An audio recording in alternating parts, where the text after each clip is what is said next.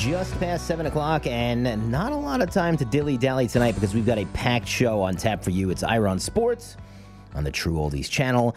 I'm Mike Balsamo. Ira, I don't even know if we can talk about where you've been because we got so much to get to before we get to our first guest. So, Ira, we talk about how much we love the draft on this show. One of the things that annoys me about the draft is, especially, you know, once we get like two weeks away, I feel like a lot of journalists and members of the media are just throwing stuff against the wall to see if it sticks, just doing crazy stuff. I like people who are accurate. And our guest who we're going to have, Charlie Campbell, in just about three minutes, he's about as accurate as humanly possible when it comes to NFL drafts. He's going to be a great guest. Look at the stats. So you talk about statistics because we talk about stats so much on the show. He led all NFL media in correct picks in the 2017 and 2019 NFL drafts. He led all NFL media in draft rumor accuracy 15, 16, 17, 18, and 20. It's amazing. WalterFootball.com. I'm telling you, go just go on WalterFootball.com. You will get every insight, everything in pieces. I, have I've used this guy for years in terms of there's a guy Walter and then there's Charlie, and they're just amazing in terms of the analysis and and I can't wait to get him on. I want to I want to talk to him when he's on the line. But I love I love talking about the draft, and this is a great resource. And I, I, I tried to get him last year, and they were so busy. I'm so happy that he's on the show today. It's gonna be this is gonna be great. Get your pens and papers out, and you can learn everything about the draft right now. I don't want to mention the ESPN names that do this, but you know there's these two guys who do drafts every year, and it seems like that's what everyone bases their draft off of is what these guys choose. Whereas looking at Charlie's draft, he's got people all over the place, and it's not the same thing that you're seeing on TV, and it rarely goes the way that ESPN predicts it. It's usually completely different, and that's why we've got guys like Charlie who are actually doing the research. Well, I think one thing that you see from a lot of these these uh, when you see something on ESPN, it's like the other teams are feeding information. They, they're not they, they so they're so they're following what the teams are rather than saying, wait a second, I know what I hear from the team and hear rumors, but this doesn't make any sense. And mm-hmm. they're just and that's what I think. That's why I think sometimes ESPN just follows it because they're being manipulated by the teams in terms of what the teams are telling them what they think they're going to do. Yeah, and this is unbiased and it's going to be awesome. We'll have Charlie Campbell of Walter Football just about uh, one or two minutes here, and then at 7:30, Terry Ballman's going to come on, and you may not know that name, Ira, but this guy's really important, and it relates to the draft. Well, because we keep hearing about Trey Lance, Trey Lance, Trey Lance, and he's the quarterback. And now you heard the rumor that he could go third to the 49ers. So the point is, who is Trey Lance? And Trey Lance played 17 football games at North Dakota State, which I'm sure nobody's been watching North Dakota. They don't have the North Dakota State football package and watching Trey Lance play. Only 17 games, but he was his high school football coach in Minnesota and coached him in like 40 games. So he, if anybody knows Trey Lance, it's going to be Terry Ballman. I'm excited about that. It's going to be great. I think we do have uh, Charlie Campbell on the line now from Walter Football football.com. Charlie, thank you so much for joining us here on Iron Sports. Thanks for having me. Good to be with you. So, Charlie, before I turn you over to Ira, just one thing: Does it ever bother you? You know, you know I, I, study the draft intently, but there's not that many sources to get information from from mainstream media, and oftentimes they're very wrong and things go off the rails quickly. So when you're doing your own draft boards, do you sometimes scratch your head at what you're seeing the national media put out as opposed to what you guys think is actually going to happen? Uh, yeah, definitely. And I think it's in part because uh, I kind of approach it in a different way. I really listen to scouts, uh, teams, directors of college scouting, coaches, uh, and I use that to really put together my projections more so. I don't watch ESPN. I don't. I also refuse to talk to agents. I learned that lesson years ago because they had they have an agenda. They're not always going to feed you the truth. You know, so I just really lean on people who know more than I do, and I just try and and when I'm at a decision on where to project a player, I just fall back to well, this is where a teams teams are projecting them, so I'd rather be wrong uh, by rolling with that than just going off my own thoughts and feelings. Because at the end of the day, my opinion about players is irrelevant. What is relevant is where teams value these guys. So that's what I pursue. Absolutely correct. And I was telling uh, Charlie about my listeners about your site, walterfootball.com. It is, I use it during the year. I use it during the, uh, just going to college football games and saying, okay, Penn State's playing Iowa. Who on Iowa should I be following? All those things. But then you also have, because not only do you have the 2021, but you have 2022, 2023, and then you keep up your old drafts so you can go back and look to see, oh, where did you have Mahomes? Where, what mistakes did you make? Most people don't. Most people go back to their old drafts drafts and fix them so they're like perfect 100%. So I just love your analysis of the players. I love your analysis of the team. So I'm just so excited to have you on it. And I suggest everybody go on walterfootball.com. And you also have a book called A Safety and a Field Goal uh, out. But just every that use that site because it's to me the best resource to really understanding the draft. Thank you. Yeah, I mean, we we work it hard, 365, and uh, you know, and start looking ahead uh, within a year or two of that draft, and just kind of getting a gauge on who are the players that could be in that class. So, uh, I mean, it's a it, they're already the advanced NFL scouts. Uh, the teams pool them together for national football scouting and whatnot. Those guys are already looking at the spring games and uh, spring practice if they're allowed to watch this year, the craziness and all. Uh, so they're already looking at 2022, and so it's a long process, and it's really fun and exciting to see how it evolves. And I think it was just to lead into it because of the pandemic, because some, most there was a number of these first round picks that haven't played football in two years. Um, there was no combine. Do you expect this year just some surprises? The fact that a lot of these players sat out last year. Um, could there be surprises in the first round or second? Whereas who knows if, if these players how they stayed in shape, what they worked on, other players that might have moved up. Uh, a lot's maybe up in the air coming because of the pandemic. Absolutely, it really hurts some players, and I think you know teams who even scouts who are a bit more understanding of players who sat out have said, you know, well, I know our team is gonna. Uh, if we have two guys graded similarly, similarly, we're going to end up going with the guy who has more recent tape and who has more experience because they don't have the combine you didn't have pre-draft visits, going to all the team facilities, workouts there, local workouts, all the other parts that are normal with the draft process. So I do think you're going to see more surprises this year. You could see uh, some shocking names slide and fall lower than expected. And then, so just to jump into your, your draft, you have Lawrence uh, going to Jacksonville, of course, and then Zach Wilson going to uh, the Jets. And then the 49ers pick, that's the one that people have been, it's all over the board. I mean, here today, Trey Lance, I mean, it's like a stocks up and down. But you had in your in your draft, you had Fields going there uh, to the 49ers at number three. Yeah, I, you know, I agree that that's really the big mystery. And I asked around a lot with teams uh, after the trade was made and the days following about who the 49ers were targeting.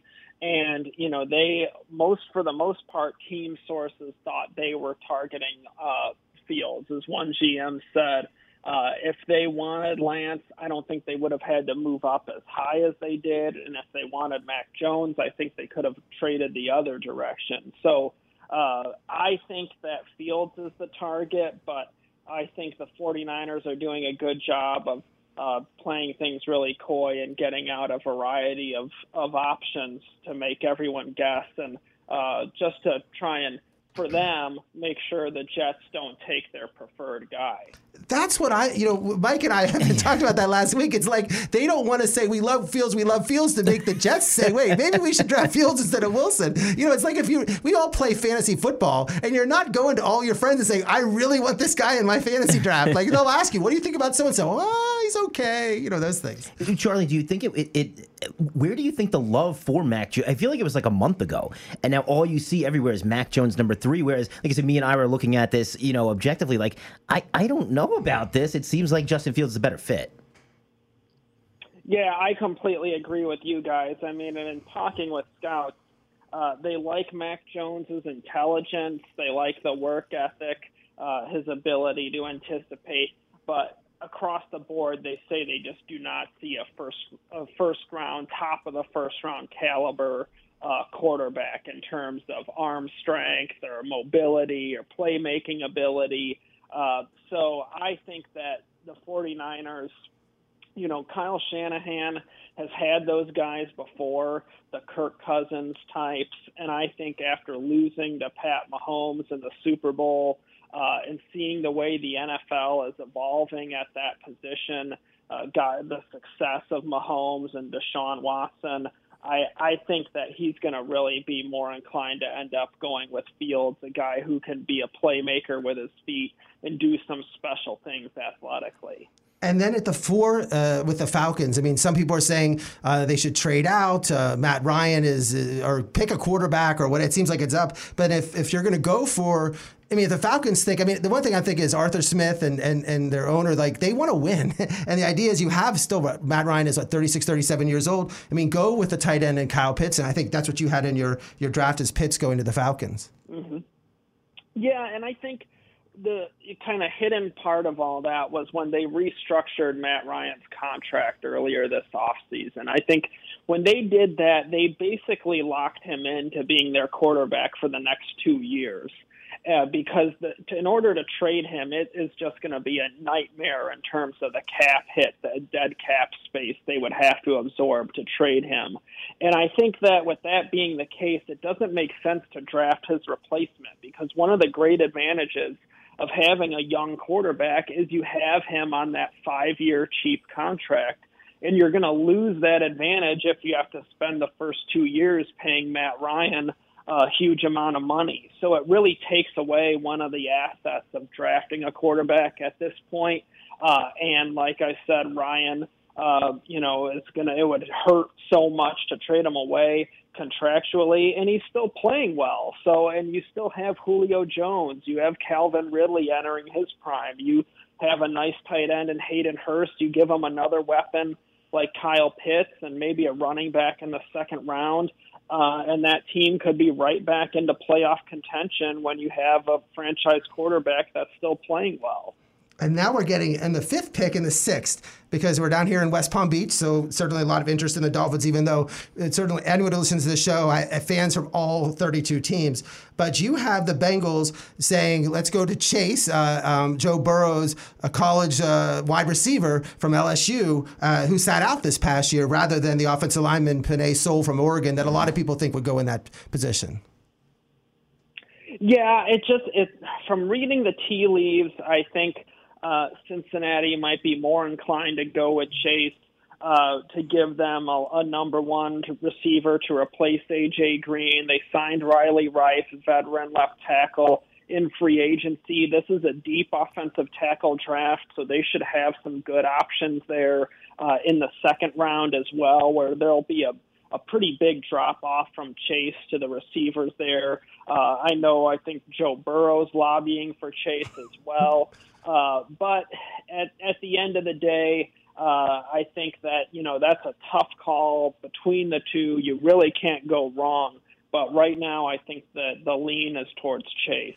And then you predicted the Dolphins would go with Sewell. I don't know if a lot of Dolphins would be that excited. I mean, they would rather have the flashy wide receiver, DeVonta Smith or Jaylen Waddle, but you have Sewell uh, going to the Dolphins. Would your mind change if the Bengals went with, with Sewell instead? And then would you think the Dolphins would then go for a wide receiver? Or what do you think the, the what are the Dolphins looking at at six uh, for that position?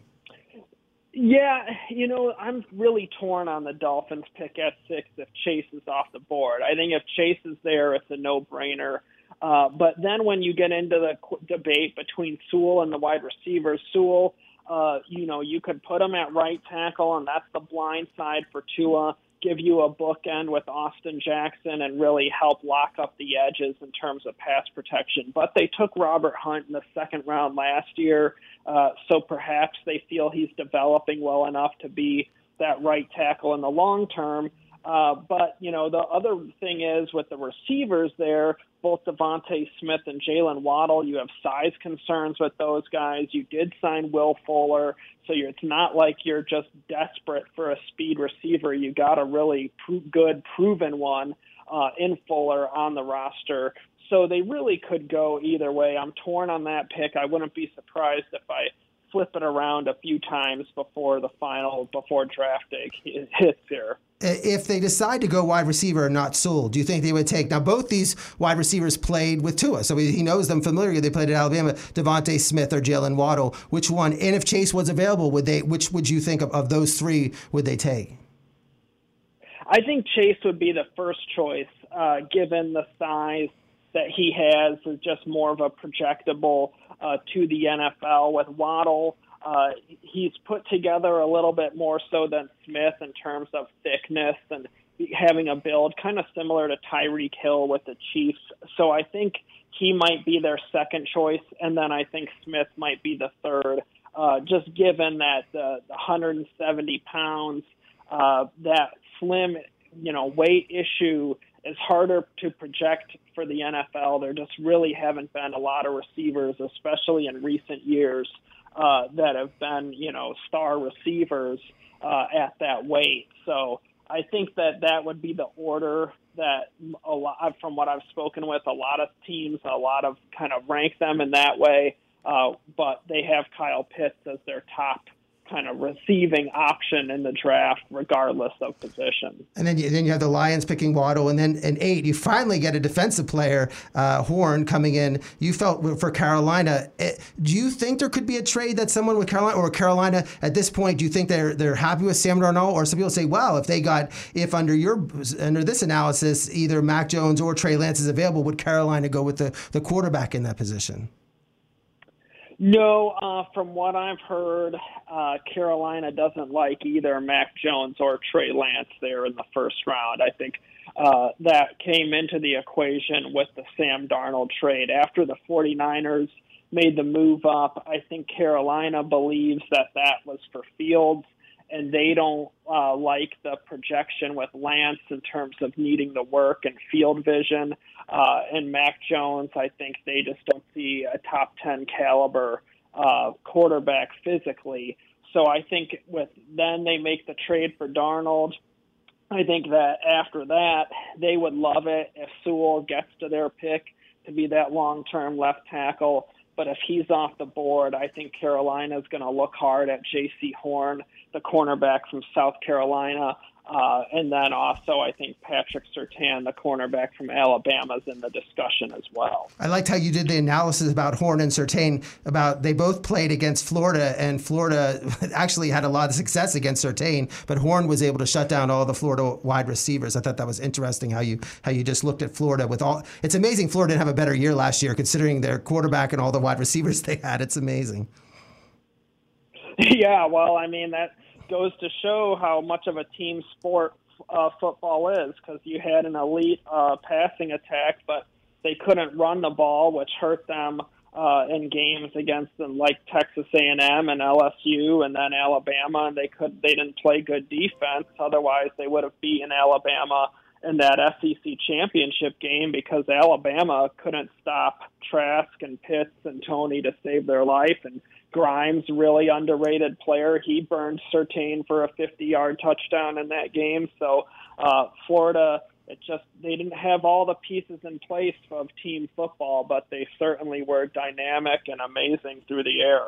And then you have um, Lance going to Denver. So you're saying that Denver, that instead of will move on from Drew Lock and, and bring in Trey Lance to be the quarterback there, for some reason they they liked Lance, as you, in your opinion, better than the other teams do.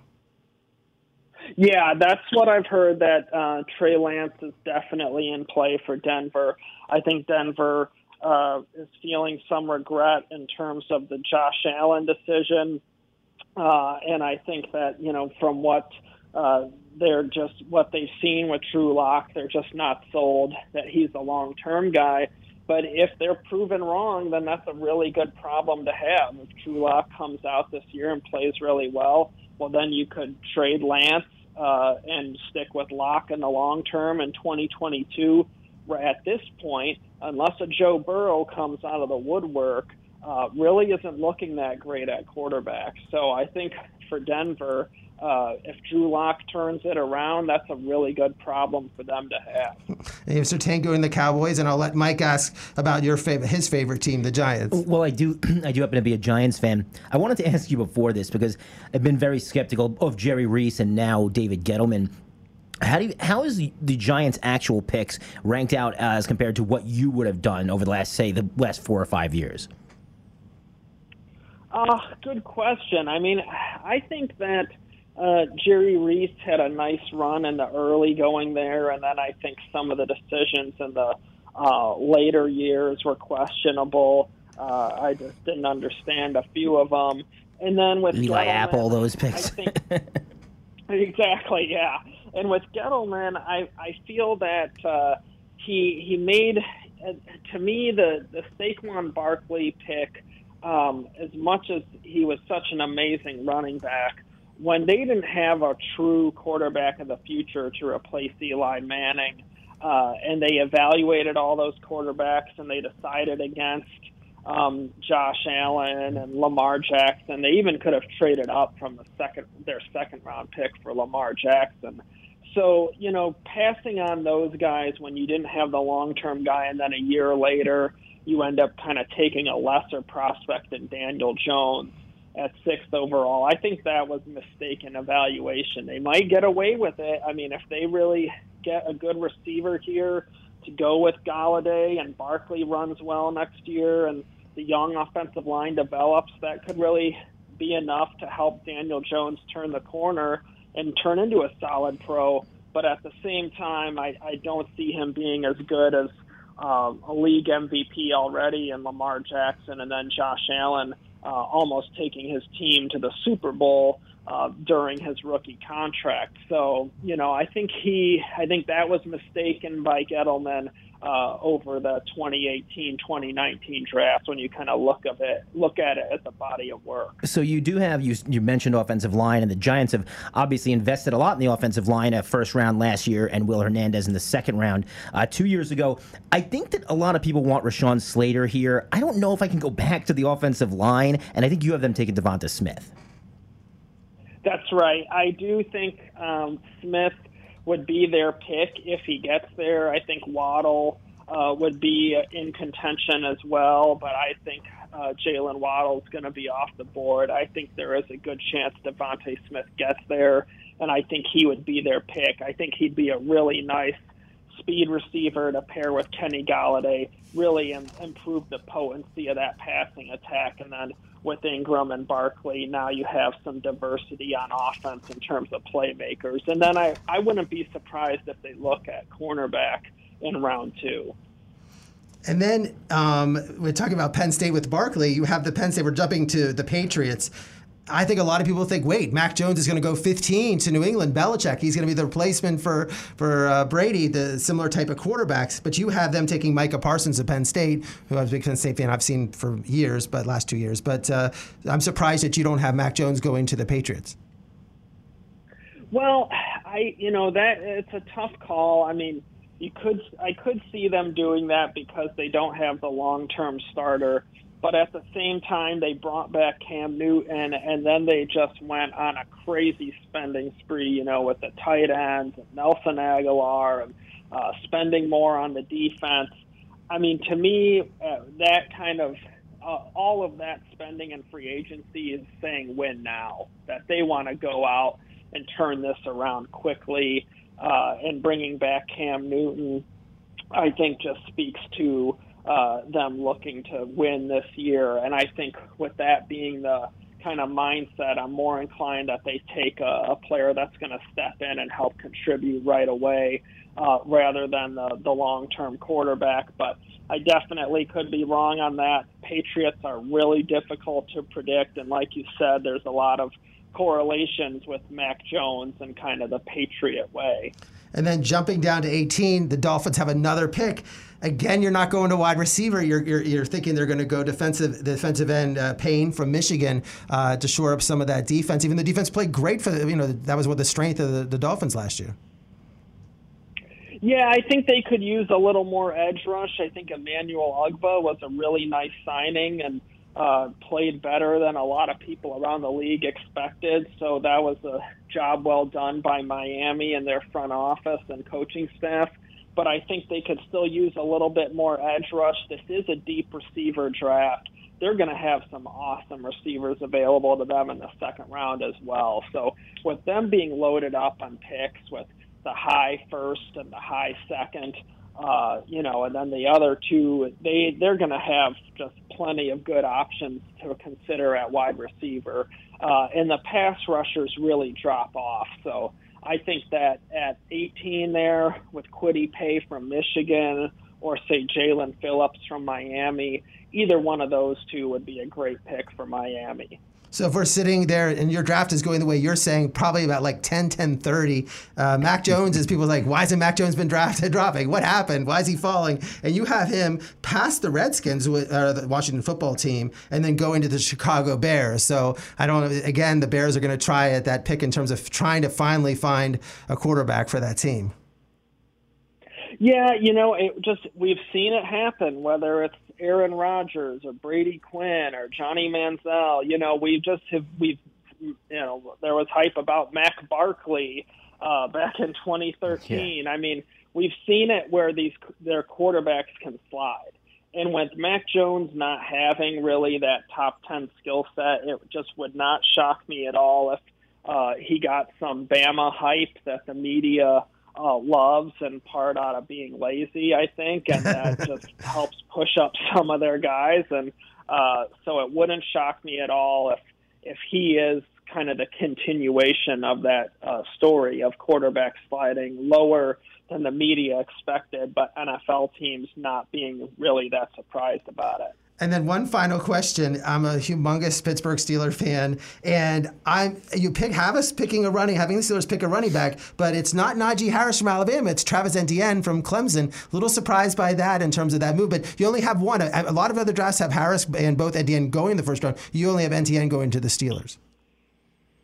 Yeah, I, I for me it just comes down to the team uh, kind of fit there. And in terms of the Steelers, they're in win now mode with Big Ben obviously nearing the end of his career. Got a lot of veterans on that team. And there's few positions that can come in and contribute quickly and hit the ground running and really affect the win loss column like a running back can. And with Etienne, he's such an explosive receiver and such a dynamic player in the passing game in terms of a mismatch weapon and a guy that you can really help uh, to generate first downs with it. The, what he can do in a third and five situation uh, is just dynamic and special. So I think in that regard, a lot of teams give a slight nod to Etienne in the passing driven league. But Harris is a dynamic three down running back as well, solid in the passing game in his own right. So I really think they can't go wrong. But we saw last year a lot of the running backs you know, slide to the second round. Uh, guys who had first round talent like DeAndre Swift or Jonathan Taylor. It's just kind of where the league uh, generally values the position these days. So it wouldn't I wouldn't be surprised if it's like last year where we had one running back go in the first round and then some really nice values for teams in the second. Well, again, thank you. This is Charlie Campbell of WalterFootball.com it's just all you need for the draft. You're going to watch the draft Thursday night, Friday, Saturday morning. Just get on walterfootball.com. You're going to know all the players. They list them all out, the teams, the the mocks, everything. It's the easiest thing to follow. I, I, I thank you so much for coming on, and uh, and definitely I, I, suggest everybody use your site in terms of analysis of the draft. Uh, it's great being with you guys. Thanks for having me on. I really appreciate it, and I hope you guys enjoy the draft the Thank you. consummate professional, uh, Charlie Campbell from WalterFootball.com. You can follow him on Twitter at Draft Campbell. Great stuff with him. I, I love knowledgeable people, and he's not using any kind of bias in this. It's like I'm going by what scouts, GMs are telling me, not what I heard on some mainstream media site, and that seems to be a, a lot of what we get. Um, before we get to our next guest, who's uh, Terry Ballman, should have him in just a second. You were we were talking off air about Micah Parsons, and you see him more than anybody else. And I think a lot of people, myself being a Giants fan, I want this explosive, awesome uh, linebacker. I don't know if you were buying in as much as maybe me. Well, I would, I would watch every Penn State game, watch him almost every play. I think as a as a freshman when he came in, I heard the hype about him, and, and I thought he was good, but I didn't think he was at. I mean, I've seen all the, the LaVar Arringtons, all the great linebackers that Penn State has had and people were putting him in that level. And I just didn't see it. I saw that he was good, and then the next year, as a but that was only as a freshman. A lot of times it takes some time to develop, and then the second year, I felt he improved. Uh, but I just it wasn't this All American, the best linebacker in the country. Now in the Memphis game in the Cotton Bowl, he had the game that I expected, but that was only for that game. And I just don't. I mean, I know everyone has him going high. I'm a big Penn State fan. I love to see Penn State players do well. I just don't know if he he's like I'm nervous. Like I just see him I, on many plays. He people say, well, he was a defensive lineman, but I see him get pushed around, and I don't see the speed all the time. I think it's going to be a problem for him. And I, it's, again, I'm a little nervous about about where he now. That's why look, a lot of people had Michael Parsons going in the top five. Yeah, I saw and, that. And now he's back at like 15 and 16, and that's what they're having now. I think that's what they're also seeing. We do have our next guest on. It's Coach Terry Ballman uh, from Marshall High School. Um, going to be a great guest, and uh, thank, uh, Terry, thank you so much for joining us. Well, thanks for having me. Ira? Uh, Terry, we just had a draft expert on talking about the draft, and you were fortunate to coach one of the players that's in everyone's been talking about is Trey Lance uh, when you coached him at Marshall High School in Minnesota. So, uh, thank you so much for coming on Ira on Sports.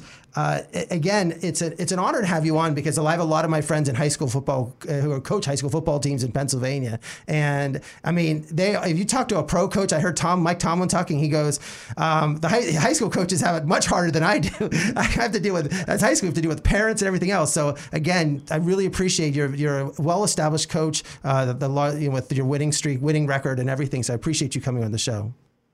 All right, thanks for having me. So when you were coaching at, at, in Marshall and Trey was younger, you have this probably have a very good development program of elementary and middle school. When did you start realizing that, that this is this kid is something special? That he's not uh, just another player. That he's someone that could in maybe five, six, seven, eight years could be playing on the high school team. Well, you know, growing up, we we're a town of about fourteen thousand people, so uh, I run all the youth programs and everything growing up and see the kids there and and Trey was always a running back when he was younger. And in fact, his his dad Carl was our eighth grade football coach. And in eighth grade, uh, we needed a backup quarterback. Uh, Trey was playing running back, so we asked Trey to switch to, to uh, be the backup quarterback. And then as a freshman, he came to me and and asked to play quarterback. So. Uh, uh, that's when we got started with quarterback. But but we had Trey all the way up from second grade. I remember telling my wife Jen and in ninth grade that we didn't know as a quarterback yet. But I said Trace Trey's going to be a special athlete. He's just got that vibe about him, and and his work habits, and and his desire and focus. You know, his his goal setting was was extremely high, and and he was a good player and a hard worker. So uh, uh, we knew probably about freshman sophomore he was going to be special. We didn't we didn't know that he was going to be what he's turned out to today, of course. And then grow, and then his father played football in the CFL and the World Football League, so has that background in terms of, of professional football. That must have been a, a helpful for him growing up and learning how to play football.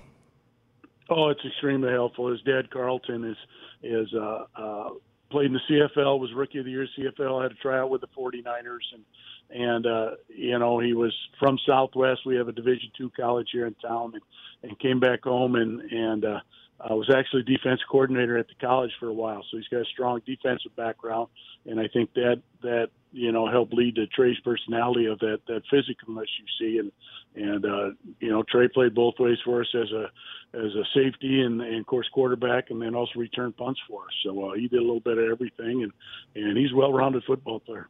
Well, I mean, that's the one thing. I mean, the school is a smaller school, so unlike some of these other quarterbacks that go to these huge schools, that they, they're only playing quarterback, he's intercepting passes, he's playing defense, he's playing the whole game, playing 60 minutes. I, I guess 60 minutes football. I don't know how many minutes you played in a high school game back then, but play, but but it certainly he's playing both sides of the ball and special teams.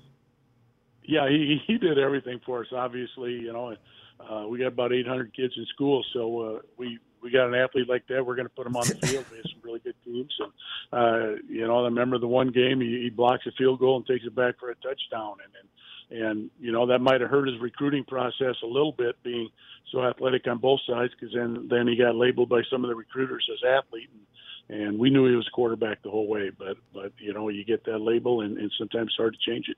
Well, he was a three-year starter. Um, you, oh, the only losses he ever had were in the state playoffs. Uh, was uh, undefeated in the regular season, and his passing numbers weren't so high because you just had such huge leads that you really just had to run the ball more in the in the third and fourth quarters. Yeah, we had, we had some good teams there, and and uh, we, we didn't get to play probably five second halves with with Trey Lance. Uh, uh, we also had a, a very good tailback at the time named Jefferson Lee that ended up with 108 career touchdowns. So uh, uh, multiple times the games, you know, competition wise over at halftime, and and those guys didn't get to play to put up the gaudy numbers. But uh, I go back and look at his Hudl tapes, and he looks like the same guy. So uh, he was a special player. He he just maybe didn't get as much notice because our size of school. And I heard you talk on, on some other times about his uh, work ethic and, and even in high school how he's just focused and, and but also the fact that he's intelligent. I think he had a 4.0 GPA and he's studying like he was at, he was he was he was he was literally a senior quarterback in college while he was in high school in terms of his how he took it, uh, how he focused on being a quarterback for your team yeah, he, he can do so many different things, and and uh, he's a, a student of the game, and he's been around football, so he understands it. And and uh, we always say, uh, you know, our our our kids come in and work hard, and and and Trey was was our best athlete at the time, and he also our hardest worker. And when you put the two there together, and he's the first one in the in the school in the weight room, and the last one to leave, good things are going to happen. Of course, it's happened for Trey and I'm from Pennsylvania, and I remember there was this great high school quarterback named Jim Kelly, and his whole goal in life was to play at Penn State. And Joe Paterno said, "No, we'll put you in as a linebacker." And he goes, "No, I don't want to be a linebacker. I want to be a quarterback." So he went down to Miami. He was a quarterback there, and I remember when Miami came to Penn State and he won, and people were saying to Paterno, "It's like, why, why'd you have him a linebacker? He just beat they beat the the Lions." And so, sort of with Trey, he wanted to go to Minnesota, but they were pushing him to be more of a linebacker and not a quarterback there. Yeah, he was he was looked at anywhere from wide receiver to quarter or uh, linebacker to safety and and going there and we we we knew as soon as they offered that we were not interested. So uh, uh, Trey's a guy you want the ball in his hands at the end of the game and and he felt like that with his personality and I knew he was and and you know NDSU I had relationships with their coaches from my hometown Waterloo Iowa there and and uh, they were in right away the whole way. They were just hoping somebody didn't come in late and and snatch him up. But uh, it, it, worked out great for Trey at NDSU. And I, I, I'm sort of offended when I hear people say, "Oh, NDSU, North Dakota State is it's a it's a tier below program." I mean, it is the top FCS program. It is could probably play Division One programs and beat a lot of Division One programs. So the point is, is that he went to a program that is very, you know, very, you know, very good program per se.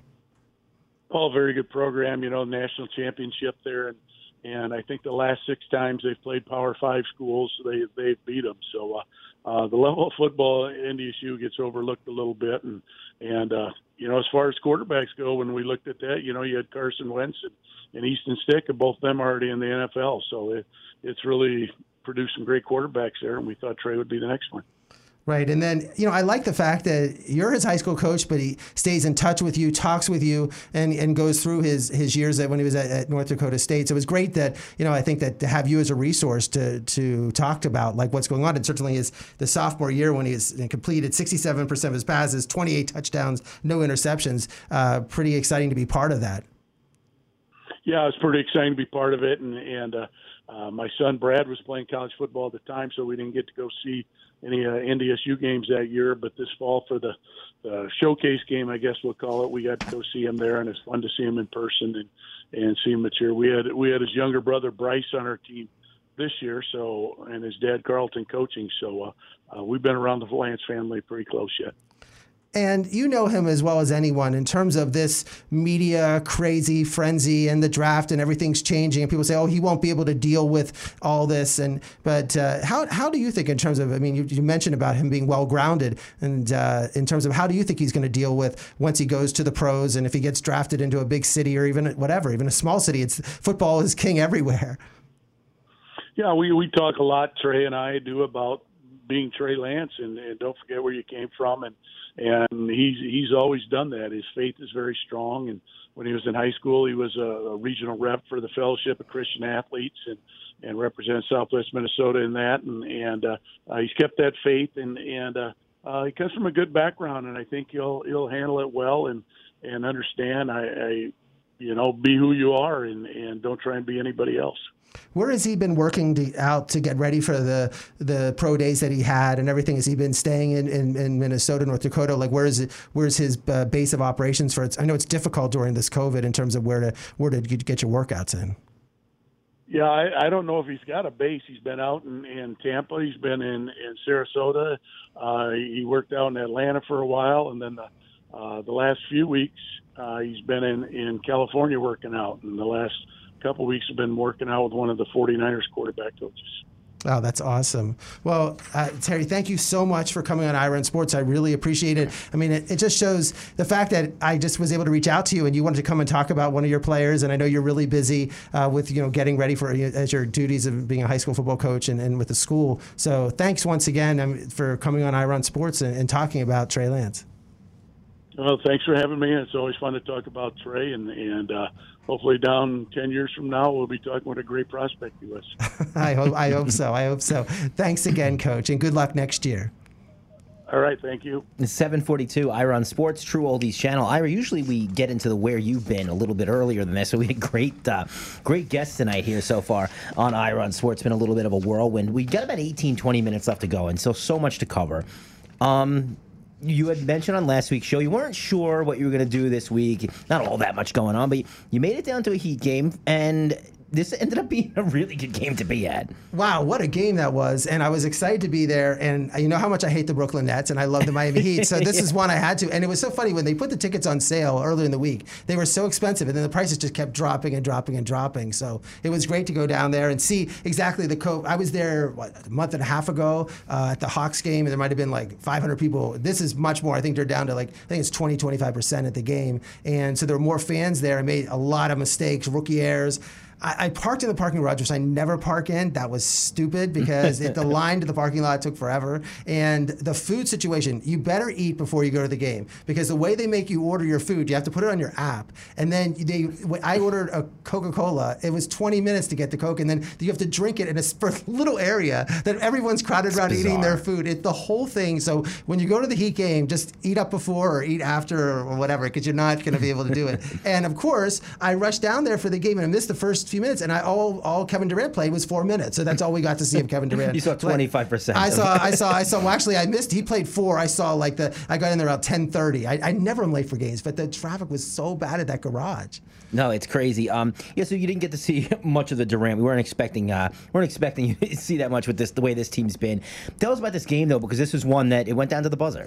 It went down to the buzzer. I, I, again, the Heat. This is they had lost to Phoenix. Um, they had, which and it shows when they brought in Trevor Ariza and lost Crowder, who Crowder was a, one of these players that he's sort of like a fourth or fifth man or sixth man on a team. Every team he goes to wins. It yeah. just he just wins. He doesn't put up the big stats. His stats are the same. But he's on Phoenix, and now they have the second best record in the West. Last year was in the Heat. They came to the Heat, played so well, and Ariza is sort of the replacement. And Ariza hasn't. He's played okay, but not like Crowder. And it just seems like Crowder just does so much more. So when they got blown out by Phoenix, it showed that. Then they got lose to Denver, and then they lose to Minnesota, which is the worst team in the entire league. so this was sort of a must-win for them. Oladipo has been injured, and, and now with Noah Olynyk, they made that trade. Olynyk's playing for for Houston, and um, an Oladipo now is out. He might not come back the rest of the year. It's just that I just it, it's struggling. And then Jimmy Butler did not play in this game. So you show whenever you go to an NBA game, it's like who's going to be there? Because I thought Butler, there was no evidence that there was no not notice put out that Butler wasn't playing, and I knew Harden wasn't going to play. Uh, Harden wore a very nice tie dye outfit the whole way. You could not miss him in the stands in on the thing. And then um, and then Durant played the four minutes. So it was really just the Kyrie Irving. You know, my favorite Kyrie Irving player, and uh, and and again, Kyrie Irving. When you see him in person, I again, do not compare him to Steph Curry. Steph Curry, when no. he doesn't have the ball, is running around, trying to get open, working for shots. Kyrie Irving just does give him the ball. He's a great one-on-one basketball player, and that's all he is. But he doesn't play defense at all. I mean, Steph Curry plays defense better than Kyrie, mm-hmm. much better than, than Kyrie Irving. But Kyrie Irving just wants to have the ball, dribble, and make a play, and he does nothing else. And when he drives for a layup, it, you're going to have a fast break the other way because he never runs back on defense, never at all. Doesn't play defense. And then on offense, you can see why on these teams like Landry Shamet, who most people don't know who he is, but he's playing actually He scored 30 points for the Nets. So Shamet was on fire. He had seven threes, trading threes. So he shot an open three, and Kyrie's yelling at him, like, pass me the ball. Like he's screaming at him to pass it to Kyrie. I'm like, this guy's just drained three threes in a row. Let him keep shooting the ball, Kyrie. He's going to score 30. And then at the end of the, the, the exciting thing was at the end of the game, it was back and forth, so close the whole way. And they it was like 107, 101 Nets, up six with 331 to go. The Nets don't score the rest of the way. Griffin missed a shot, Jeff Green missed a shot, and Kyrie comes down, no passing, misses three straight shots. Now the Heat weren't that great on their own; they're missing shots, but they sort of battled back, tied at 107-107. Bam has the ball. They don't call timeout. Bam Adebayo, and he goes and hits like a 15 foot. It was great. No dunk or a normal mid range jump shot to win the game with no time left. And I just like that was that was great to see. But it was it was exciting. I mean, and look, the, the, the Nets. Everyone thinks, oh, the Nets uh, when they get everybody together, they were out rebounded 53 to 28. They they were out rebounded 25 They're not trying. rebounds. They're not trying. This team is not. They are. They are going. I saw the Warriors versus the Celtics on Saturday night. The one the Celtics won 119, 114. Curry had 47 points. Tatum had 44. I think the Celtics would beat this team. I'm not sold on the Nets. I don't care. Durant Philly's is playing great too. and Dur- and they're not healthy. This team it- it- it- to think that they're going to play two months of playoff basketball and stay healthy between Harden missing games. They've only played seven games as a as the big three. They've only played seven games, uh, and Durant has has played it 24 games in the last 700 days. I mean, it's just and he's and he's left four, stat. and he's left four of them with injuries. So I mean, Durant is, is brittle and he's getting hurt. Kyrie doesn't want to play every now and then, and then you have Harden who's now hurt. I just don't see this team. I, every, the Nets are the favorite to win the NBA. They're the favorite over the Lakers, and I don't even. They're they might not win two playoff series, let alone they're, they're not going to. I don't think they're going to get to the finals of the of, of the East. It should be uh, interesting to see how it plays out. But yeah, if they don't stay healthy, I, I, I don't see how this can happen. Um, Dwyane Wade is going to be a part owner of a team, and it's not the Miami Heat. Well, I think this is cool, and I wanted to mention this because he was he's friends with Ryan Smith. Ryan Smith Smith uh, started a, a company called Qualtrics, which is a, a I guess a tech company in Salt Lake City. And Ryan has always wanted to buy the Jazz. The team owners didn't want to sell it. I mean, there's only 30 teams; it's hard to get these teams. So he was trying to buy the Timberwolves. Decided not to buy the Timberwolves. Then the Jazz. He was able to buy the Jazz, and he brought in Dwyane Wade as a as a as a partner. Uh, and certainly he's putting up a certain. I, we don't know what the percent is, but it seems like Dwyane's going to be active in terms of the running of the team, which will be interesting to have him come in and, and be that. Uh, and then Micky Arison, the owner of the Heat, said, "Well, we wanted Dwyane to be in part of our organization, but I don't think they would have let Dwyane be like in. He's not calling shots. He's not calling the shots, and it seems like Smith, who has no sports background at all, wants to bring Dwyane in. I think this is a great, and, and also Dwyane Wade lives in LA now, and he and he skis at Park City, so he's there all the time anyway. So this, I think this made perfect sense, and I, of course, he's a Heat for life, but he let him go in on his own. I mean, that's why Jordan owns. Jordan would prefer to have owned the Chicago Bulls, course. but he's it's not available. So let I, I think it's great. I mean, Jeter bought the Marlins. I mean, you have to just take what opportunities. These teams are not available. You can just go to the store and say, I want to buy an NFL team or mm-hmm. something like that. It, it's kind of funny how it does work out in hockey. You see Lemieux get involved with the Penguins. The two most successful GMs right now are Steve Yzerman and Joe Sakic. Both played for Detroit and, and Colorado. Not so much in NBA or other sports. And then Alex Rodriguez and Marc Lore, uh, who was the one who invented Marc Lore, Loray, uh, started Jet.com, another tech company, and they bought the Timberwolves for $1.6 billion. So A Rod is a baseball player buying a basketball team, but again, that involvement. But in, in Shaquille O'Neal owns the Kings and Jeter with the Marlins, and Grant Hill has a part ownership of the Hawks. But no, I think it's great. I think it's great that he's been involved in this, and it'll be interesting to see what happens with the Jazz. According, they have the best record in the West, so he's going to a winner anyway. Ira on Sports True Oldies channel at 750. I'm Mike Balsamo. Let's go to uh, baseball, Ira. And you don't want to really put too much into early baseball. We're not even a tenth of the way through the season yet.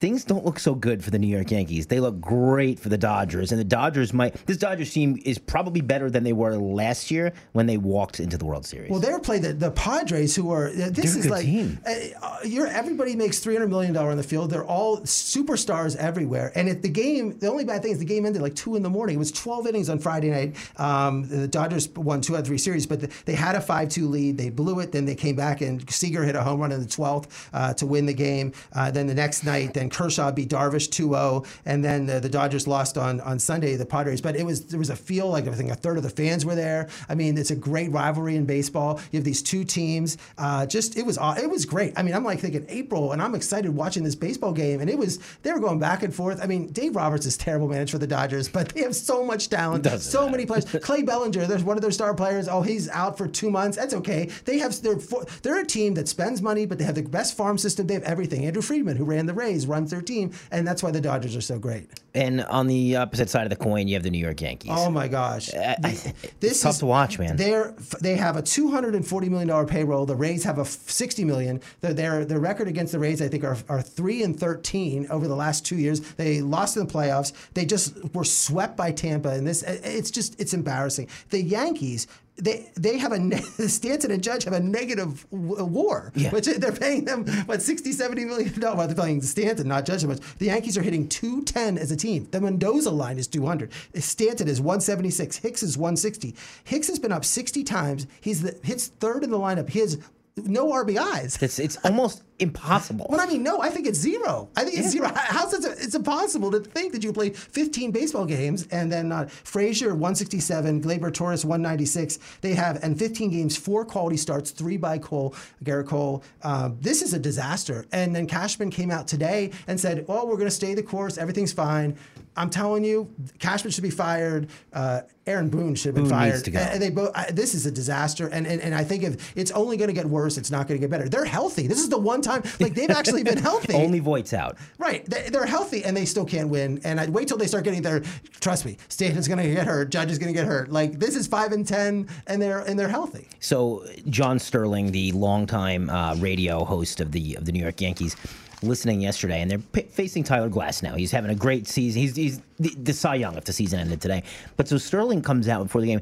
I think they should change their approach here and just try to make contact. So like, oh really? Thank you very much, John. Yes, don't swing for the fences every time and strike out 18 times a game. This is this is the strategy for the New York Yankees. They right only now. have they played 15 games, only 16 home runs, which is I mean they, this is a team that was averaging four or five home runs Yeah. a game, so it's a complete disaster. And I do not. And I'm someone who three four weeks ago said, "Boy, the, the Yankees are great," and I, I was totally wrong on this team. And it, it is the manager; they are playing with no fire at all, and it's it's and you watch you watch the Yankees and Rays play, and that's one game, and the Rays are playing, and then you watch the Dodgers and the Padres, totally two different teams. The Tatis and Machado, uh, the Padres, they're running around, they're excited. There's just no, this team, the Yankees are, are it's awful. it, watching Tampa Bay beat them, it, it shows the glaring holes, and that's what Tampa Bay does. They're good at beating you in ways that you can't overcome, like a New England Patriots type of thing, and they just shellacked us over the weekend. Was not fun to watch.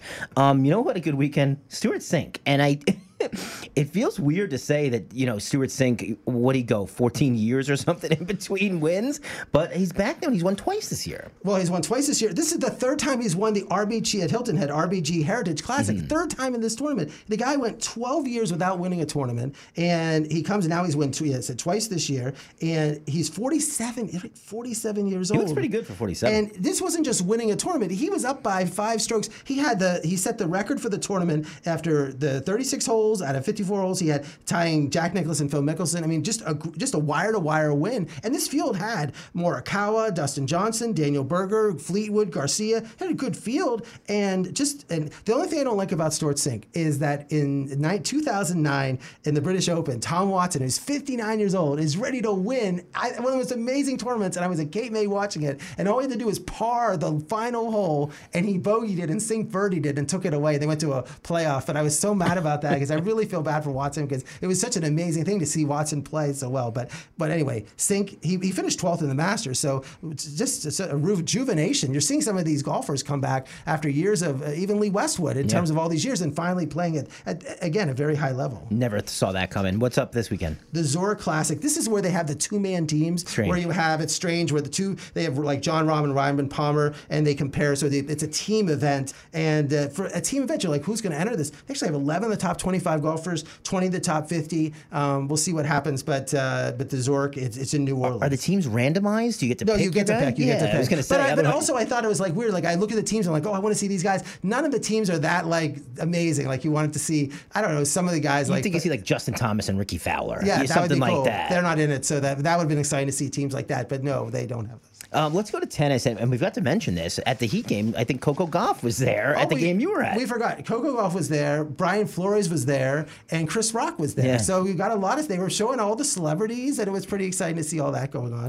But oh no, just the Monte Carlo Open usually is. If you ever can watch it on TV, they play like over the Mediterranean, so it's like right on the water. It is the prettiest view in the world, and it was Jo- Djokovic lost in the round of 16 to Daniel Evans, and then uh, he actually beat Jannik Sinner, the one we saw at the Miami Open, and uh, Medvedev had to pull out because of COVID, and Nadal, who has won the tournament 10 times. He ended up uh, losing in, the quarterfinals. So it was just a weird. Uh, Rublev beat him, and and uh, it ended. It's Tsitsipas from Greece, uh, who I was like so disappointed to. In Miami comes back there on clay. This is on clay, and he's very strong on that, and had a good win for him on that. And the French Open now doesn't start till June 1st. They actually pushed it back one more week, hoping they'll get more fans. So people are looking like the end of May to see the French Open. It's now going to be June 1st for the French Open. You ever go to a Monte Carlo Open? No, I want to go. I got to do this whole tour sometime. I'm going to have to disappear disappear for the NFL draft. I'm going to go tennis. I'll just go tennis, tennis, tennis.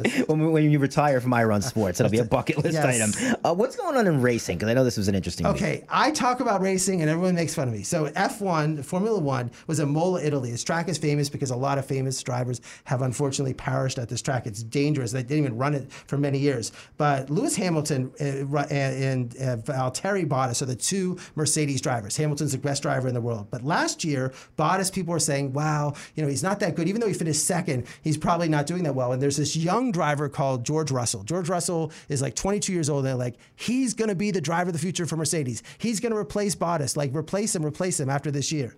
So they go and they race in this in the Imola. And Verstappen from Red Bull last year was like the third best driver. This year, he's actually better than Hamilton, but the, Hamilton was able to win the Bahrain race. In this race, Verstappen has the lead, is, is leading the whole thing. Hamilton second. What does George Russell do? So George Russell's driving for Williams. It's like a sub Mercedes team. So he's driving Mercedes, but he's not whatever. So he goes and he doesn't get out of the way of Hamilton, and Hamilton then gets to run off the road. So now Hamilton's on the side of the road. He loses his position. It's amazing that he didn't crash the whole car. He comes back on and like 10 seconds later, what does Russell do? He tries to pass Bottas, the Mercedes teammate, and they crash the cars. And Jeez. now both cars, and, and, you have a budget, like a cap on how much you can spend. So now he took his one teammate out, and Mercedes, the head of Mercedes is like, you know, we, we, this is ridiculous. You can't do this. You can't be crashing your teammate, especially in Formula One. So it's like this big issue, but it was exciting. But why I'm excited, and uh, Verstappen from Red Bull won the race, Hamilton finished second. But what's so exciting about Formula One is that they announced this weekend that that in 2022, the F1 is coming to the Hard Rock. It's going to be How Miami, cool. and it's going to be so cool. And they're going to go. They were trying for years to put it downtown Miami, but nobody wanted downtown Miami to have it around the Grand Prix. So they're going to put it around the Hard Rock Stadium. All the top drivers, Hamilton, everyone, they're always. It's going to be very exciting to have it at the Hard Rock, um, uh, and they're, they're, it's going to be a great. They have this whole plan how they're going to make a great course. So I'm excited for that. We got to do a live broadcast from F1 in Miami. Be, that would be great. I'm telling you, it's it's it's phenomenal. Tell us about Jennifer for Jo Cobb? Because this is a really cool story. Well, the story of this is NASCAR is that in Richmond, uh, Denny Hamlin, who's uh, finished at a, out of 10 races, he's now eight. He's finished in the top 10 in nine of the 10 starts, which is just amazing. And he, he led 276 laps, led all the laps, and still ended up lo- losing to Alex Bowman uh, in the second place. He's come to second place three weeks in a row. And if this was the old way they kept it, he'd have such a lead on points. But now they put more emphasis on wins, which they probably should. But Hamlin is the best driver, and all the Toyotas are doing well. But Talladega, a super speedway, is the next race. And Jennifer Jo Cobb, who's 47 years old, same age as Stewart Cink, is uh, who's raced in the Xfinity Series and Truck Series, will be the first woman since 2018, Danica Patrick, to run in a race. I always think that's exciting because I've always think that a woman, this is one where like where really a woman could actually win a race like this. And she has a car. It's not one of the top tier cars that Rick were, were racing. She has a lot of experience, more experience than even Danica Patrick does because she's she's uh, raced in the Truck Series and in the minor league series. So it'll be exciting to see her at Talladega next week. Got just a few minutes left here on Ira on Sports. So Ira, there was a um, a fight, I guess you could call it, over the weekend. Got a lot of hype. Was not really anything good, but we're looking forward to next week. Yeah, well, the Jake Paul again fight. It's just unbelievable how I didn't people know are talking. it was going to be. Uh, people are talking about this fight, and it's just, he's an internet star, and he's making money, millions of dollars fighting, and it just I feel bad because I know how much people have go into boxing and all these boxers that are training and working, and it's just unfortunate that that takes away uh, the oxygen, like they say in the room. But this weekend in Jacksonville, with four hours up north, uh, Casino Kamaru Usman, who is uh, the third best pound for pound fighter, is fighting Jorge Masvidal, and they fought just in July 2012, just a few months ago Uh, on like one like one week notice. Masvidal got because Burns had COVID and pulled out and had to fight Usman and lost in five rounds. But this, but taking the fight like he did, uh, Dana White promised him, look, you take this fight on one week notice, I'm going to give you another fight. So now this is his chance. And Usman's a heavy favorite in this fight, but Masvidal is known as been this great fighter. He says he's the baddest fighter in the planet, all this other stuff. So I'm excited for that. And what's also exciting about this card, it's going to be sold out. First of all, they're going to have 20,000 people inside in Jacksonville, but is that they're going to have the number two, three, four, and five women in the world. The top four of the top five, except for Nunes, the champion, are all going to be fighting both for the strawweight championship and the uh, uh, and the flyweight championship. So it's going to be with uh, Zhang Weili against Rose Namajunas for the strawweight and Shevchenko and Andrade for the flyweight. All of them have been champions. So you're going to have four champions fighting each other. It's going to be the best women's card ever, plus the Usman Masvidal. I'm excited for that. So real quick in hockey, so I I do a lot of work with the Florida Panthers. I'm a, I'm a Panthers fan by default this seems something to watch out for this year. They've always had this skill. And I was talking to my Panthers uh, liaison, and he said to me, like, around the locker room, these guys know that they're special. And that can be a really dangerous thing that they're going to go in here. I think they could take any team in the Eastern Conference in a seven game series. It could go either way with, say, a Washington or something like that, but they can beat anybody. And that's the first time we said that in a while. They're playing tonight against Columbus. They're up 2 0 right now, and Carolina and Tampa Bay are playing. If Tampa beats Carolina and Florida wins, they're in first place in the Central Division. Only about a week and a half left to go in the hockey season. So it's time to start getting really excited about Florida Panthers hockey down here, and I hope that everyone else uh, is with me. Uh, I'm go to a playoff game because I have. Yeah. I would love to. That would be that would be great to go. I mean, we had Doc Emrick on what a couple months ago, and he was high on the Panthers too. Yeah, so, so maybe we can get uh, Randy Moller or someone from the Panthers on once they make this uh, playoff run. You're excited about the NCAA transfer protocol? I don't know if I'm excited about it. I just want to. We'll mention it. We have so much to talk about in terms of other things with NCAA, but uh, made, it's just major. What now you're going to have going forward, not just because of COVID, is that you're going to have players now going that you were allowed to have a one year where you don't have to sit out. It used to be if you someone had to transfer, they sense. had to sit out. Now, but that was only with football and basketball. All the other sports you could just transfer whenever you want. You didn't. You just just transfer. But in football and basketball, you couldn't. You had to sit out. But now it's, it's almost everyone's like a free agent. It's going to be interesting for these teams. And you know, talk to my friends who are coaches. We talk to Mike Izzolino, those type of thing. Every year is a new year. Every year, different players are coming in because he's losing his better players to higher programs, and then he's getting pro players from other programs that are looking for different different to come in. It's gonna uh, it's gonna be changes, but that's with football and with basketball. So, kind of tying into this before we wrap it up, have you heard about this?